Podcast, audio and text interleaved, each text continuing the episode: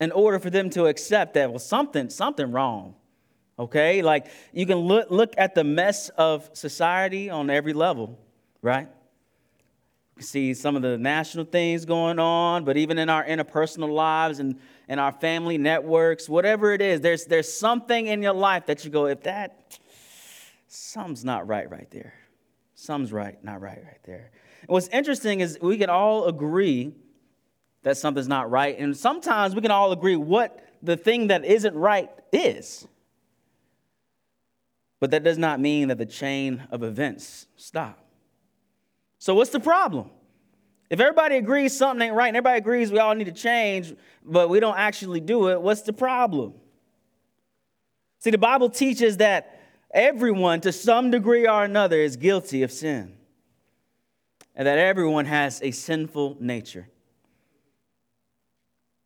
You ask somebody if they ever sinned and they say no, well, they just did. Okay, okay. But, beloved, Christ came to fix the core of the issue our fallen human nature. Now, we're going to look at Romans 3, verses 1 through 20. It reads So, what advantage does the Jew have? Or what is the benefit of circumcision? Considerable in every way. First, they were entrusted with the very words of God. What then?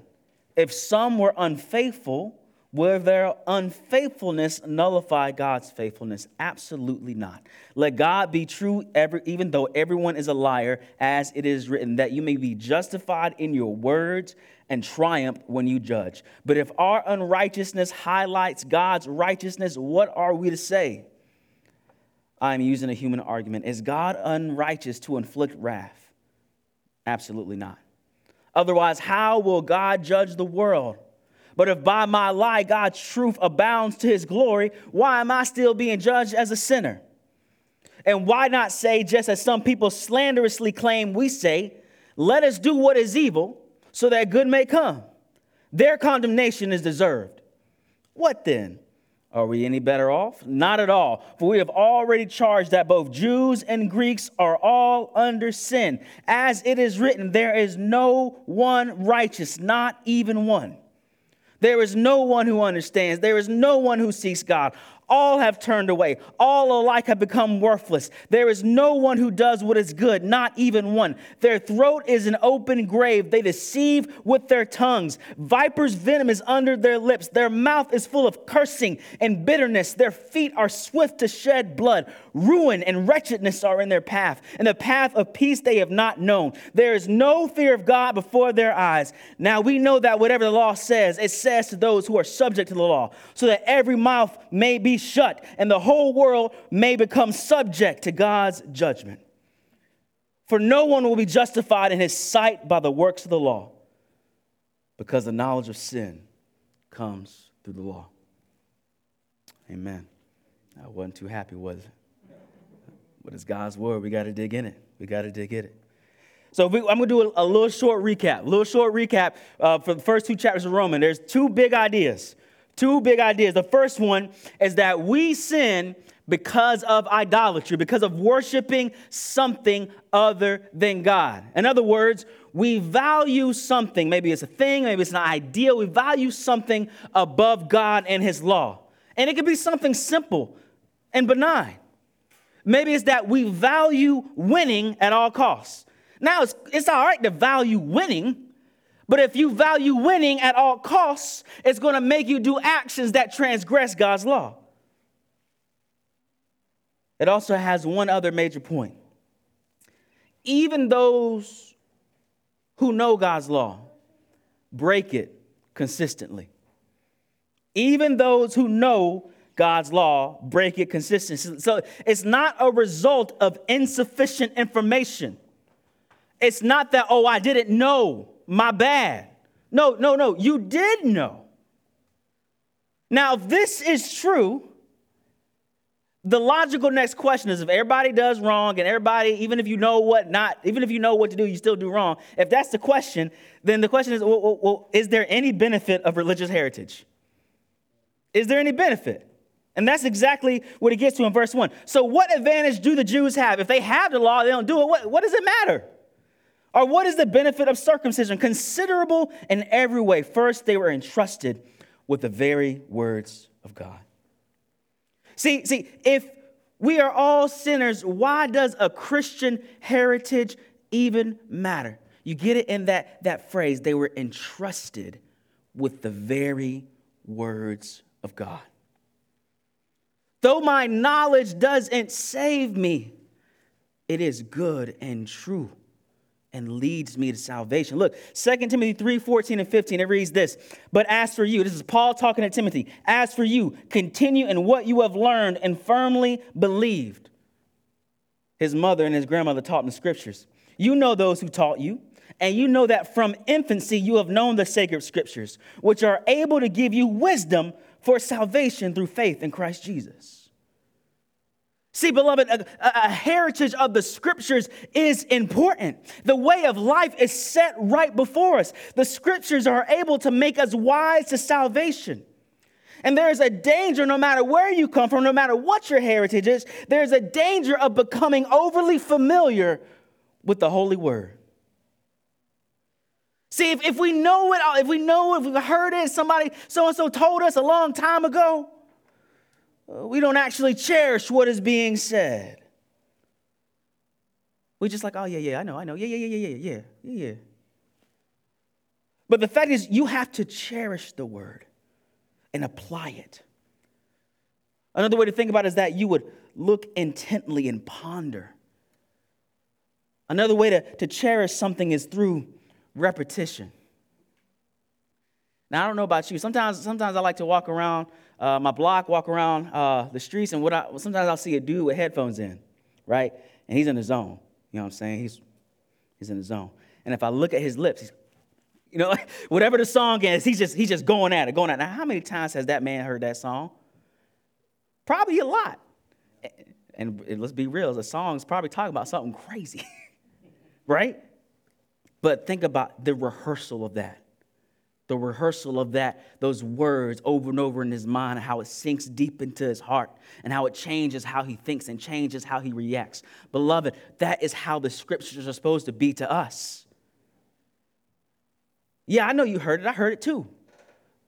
But if you repeat, repeat, repeat, look, read, read, read, it, it changes our minds and, and sinks down and, and changes our hearts. So that's why it's so important to pay attention to the scriptures. That's why we preach the way that we preach, verse by verse, because it doesn't matter what I say, I can't change your heart, but the scriptures can.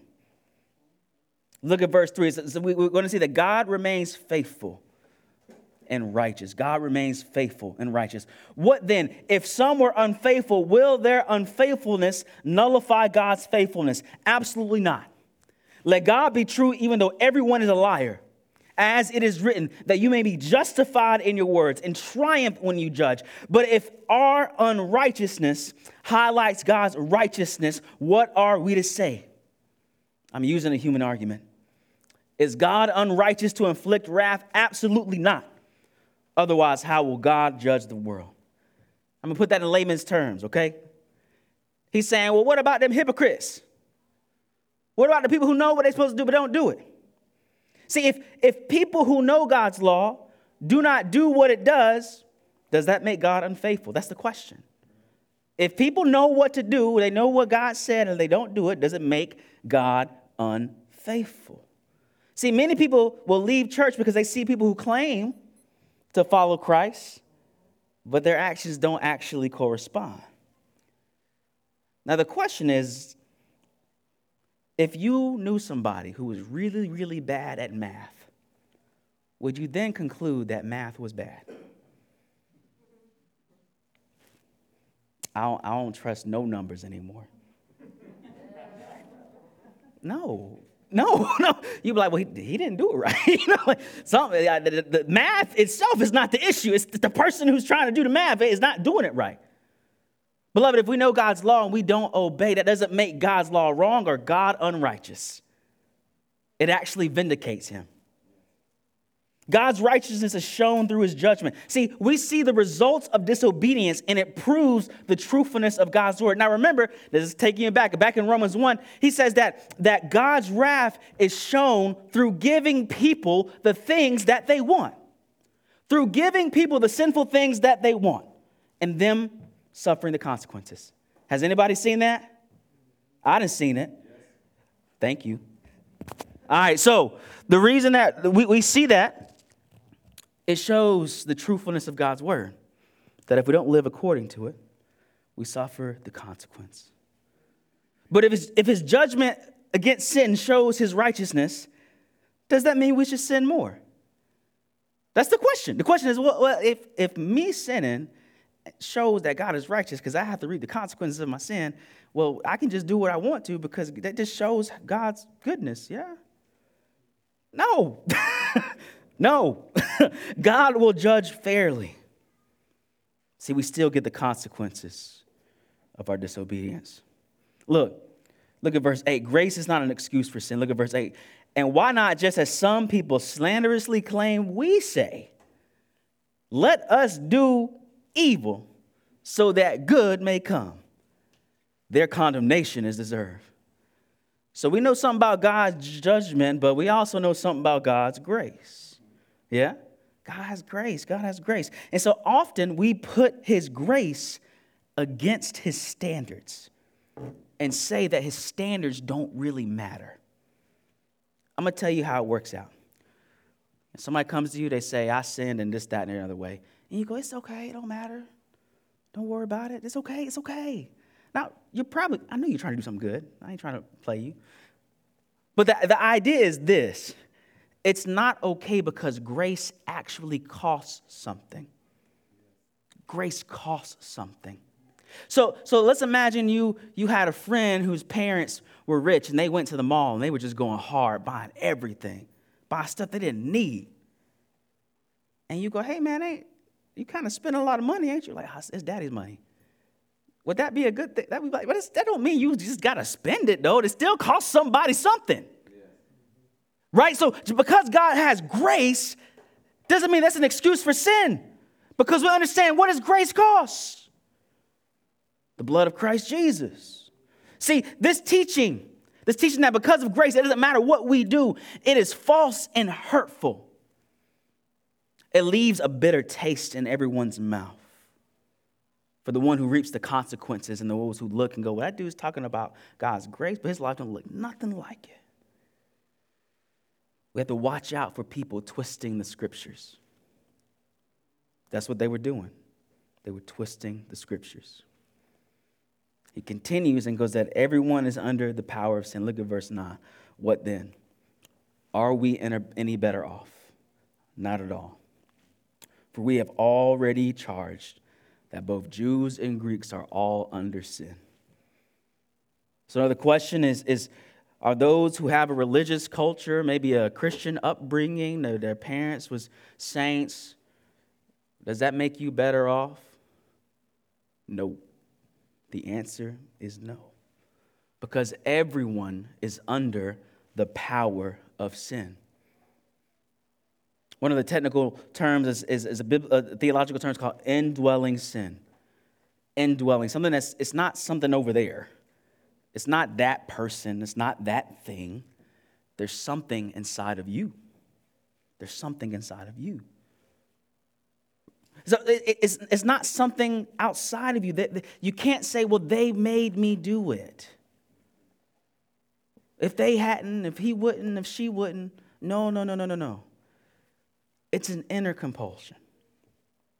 And you know this to be true even when you do what is right, because did you not have to fight to do it? When you do what's right, you probably had to go, why, why, you, why were you fighting against yourself? There's an inner compulsion to do wrong. What this leads to is this doctrine that is not a particularly happy doctrine, but it's a biblical one. It's called total depravity. Look at verse 10. As it is written, no one is righteous, not even one. There is no one who understands. There is no one who seeks God. All have turned away. All alike have become worthless. There is no one who does what is good, not even one. Their throat is an open grave. They deceive with their tongues. Viper's venom is under their lips. Their mouth is full of cursing and bitterness. Their feet are swift to shed blood. Ruin and wretchedness are in their path. And the path of peace they do, they do not they have not known. There's no fear of God for their eyes. Now, if you were if you had a Bible, if you were, were paying attention, you would see a lot of quotation marks because what Paul was doing there, he's quoting different Old Testament verses. It's not something he's making up. He didn't make it up. He's like, well, let me just tell you how people. No, he's quoting all throughout the Old Testament of the Scripture's witness about the human condition. See, see I want to read you something. This is from our from our confessional statement. It says, "We believe that Adam, the first man, made in the image of God, distorted that image."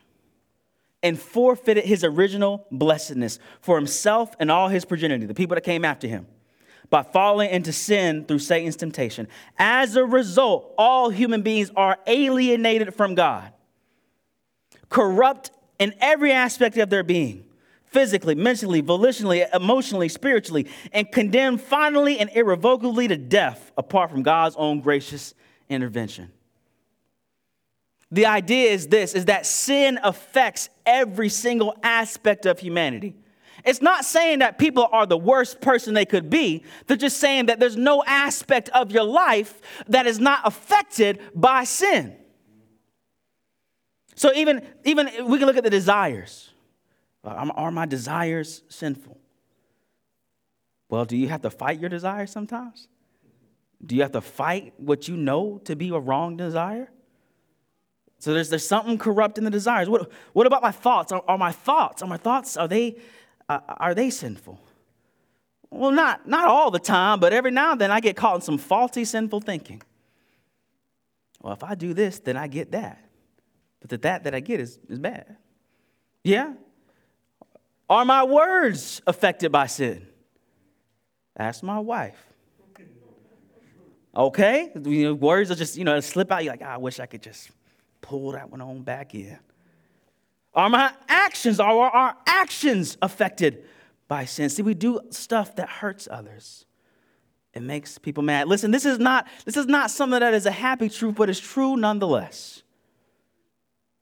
There is not any aspect of our being, any aspect of our personhood that is not affected from one degree or another with sin. This is a major problem. And when you look at the world and you go, something ain't right, who is to blame? Everybody. Everybody is to blame. The law exposes sin. Look at verse 19. Now we know that whatever the law says, it speaks to those who are subject to the law so that every mouth may be shut and the whole world may become subject to God's judgment. Who is the subject of God's judgment? The whole world.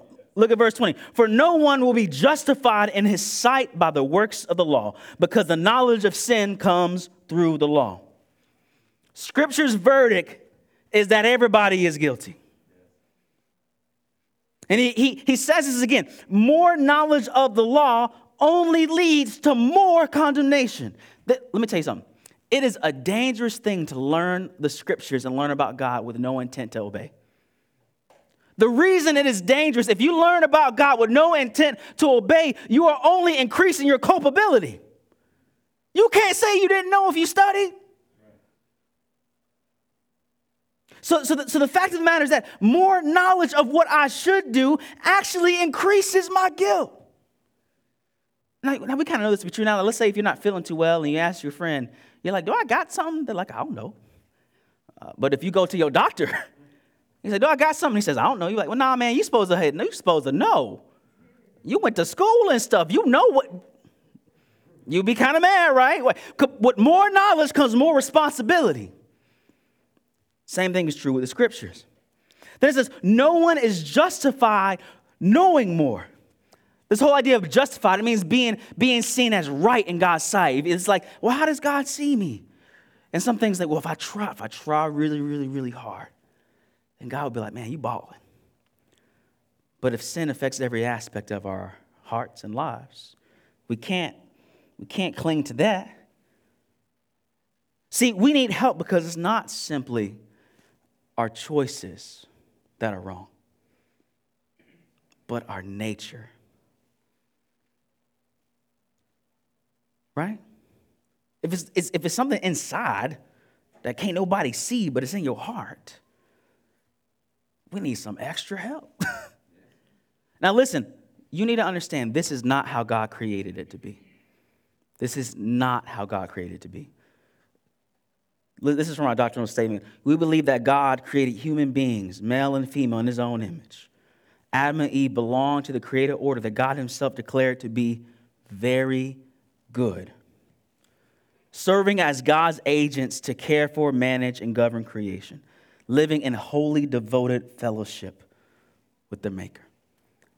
It, God did not create us sinful. That was not his intention. But through, our, through Adam's choices and from birth, we have this nature that is, that is crooked. So, the, so, so I, I, want you to understand, I'm, I'm to say it again because I want it to be clear. What is the problem? Some people say the problem was, well, we don't know enough. Is that the problem? No, that's not the problem. Well, some people say the problem is, well, it was a mistake. Is that the problem? That's not the problem either. What is the, the problem?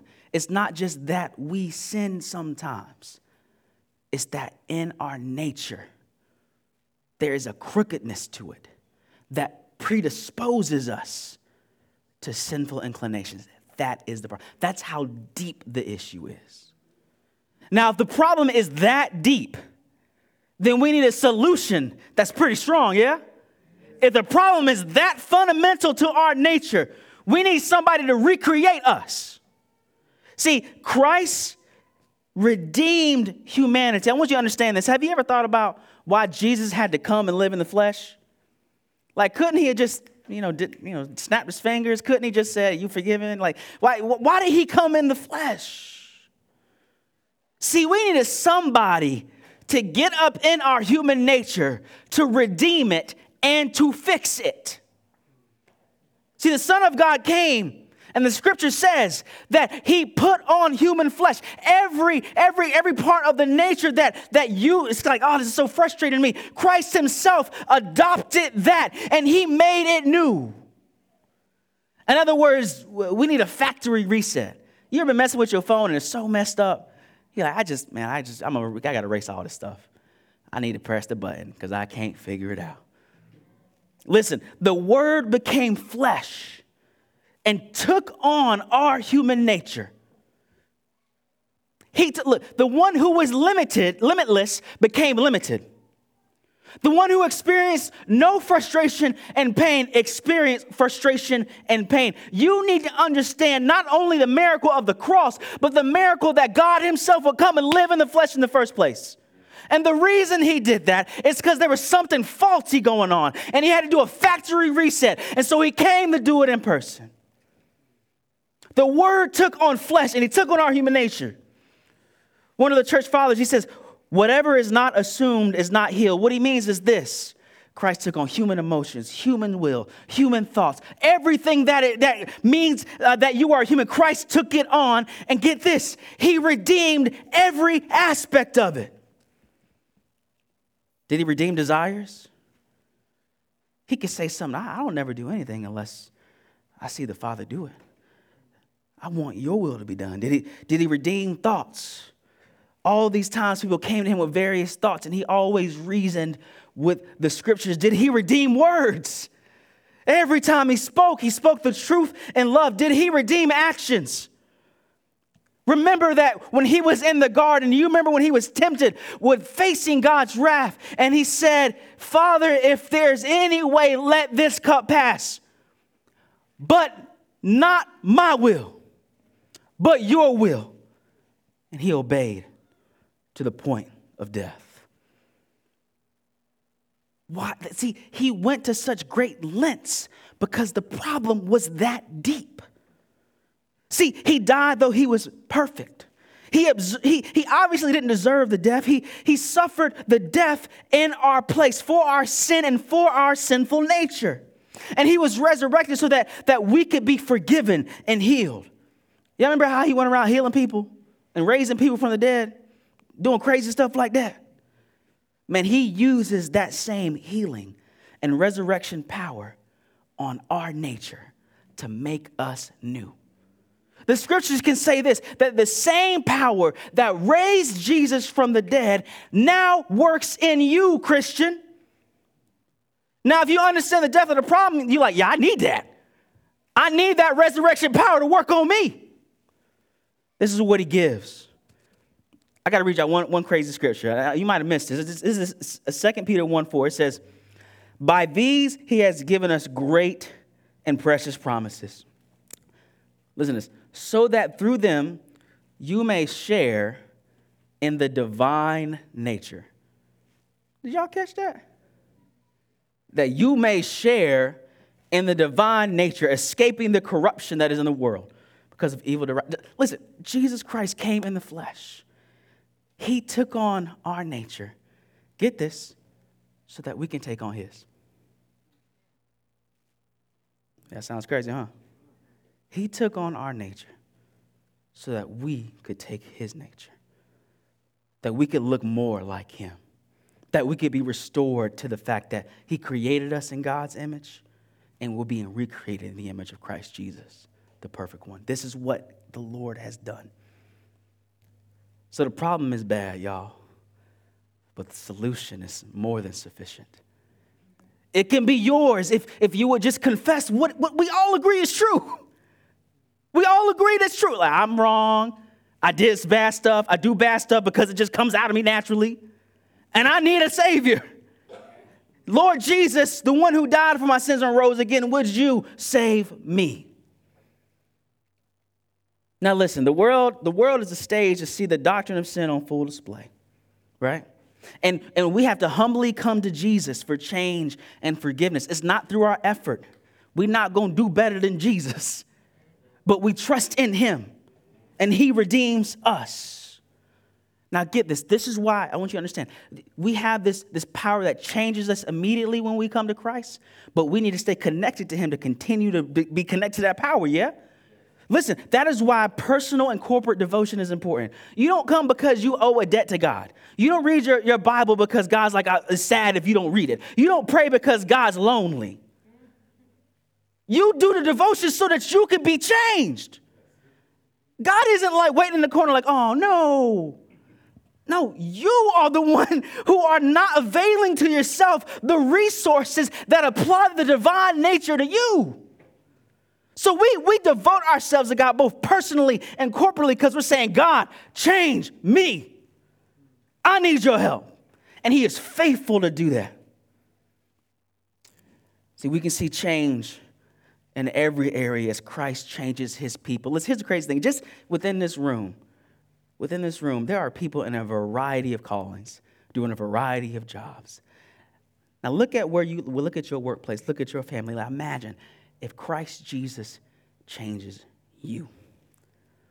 What kind of ripple effect is that going to have in your work? What kind of ripple effect is that going to have in your family? Listen, we want some societal change, yeah? What, what, what do we, well, imagine if, if the city councilor has this. Imagine if the manager has this. Imagine if the clerk has this. Imagine if the parent has this. If Christ recreates people in all of these different spheres and we start to live out the nature of Christ in that, we will see change. So we, we show up to personal worship, we show up to corporate worship, crying out, God, change us. And then we go out and live our lives and we see the power of Christ at work in us to go and change those around us. Beloved, that's the hope of the world. Christ Jesus working through his people to change and redeem. Let's pray. Lord Jesus, I thank you so much for the clarity and truth of your word. I thank you that your word is, is Lord, sometimes it stings, but it's accurate. Sometimes it hurts, but you only wound to heal. So, Lord God, I pray that you would heal us through your word. And Lord God, just as you have spoken to us through the scriptures, Lord, I'm asking that you would speak the gospel word to us through communion. Lord, as we are about to take um, the bread and the cup, Lord, would you proclaim your good word to our hearts? Just as we take something physical, we remember that you, Jesus, physically suffered, physically died, physically rose again. Lord, would you continue to meet us as we worship? Amen.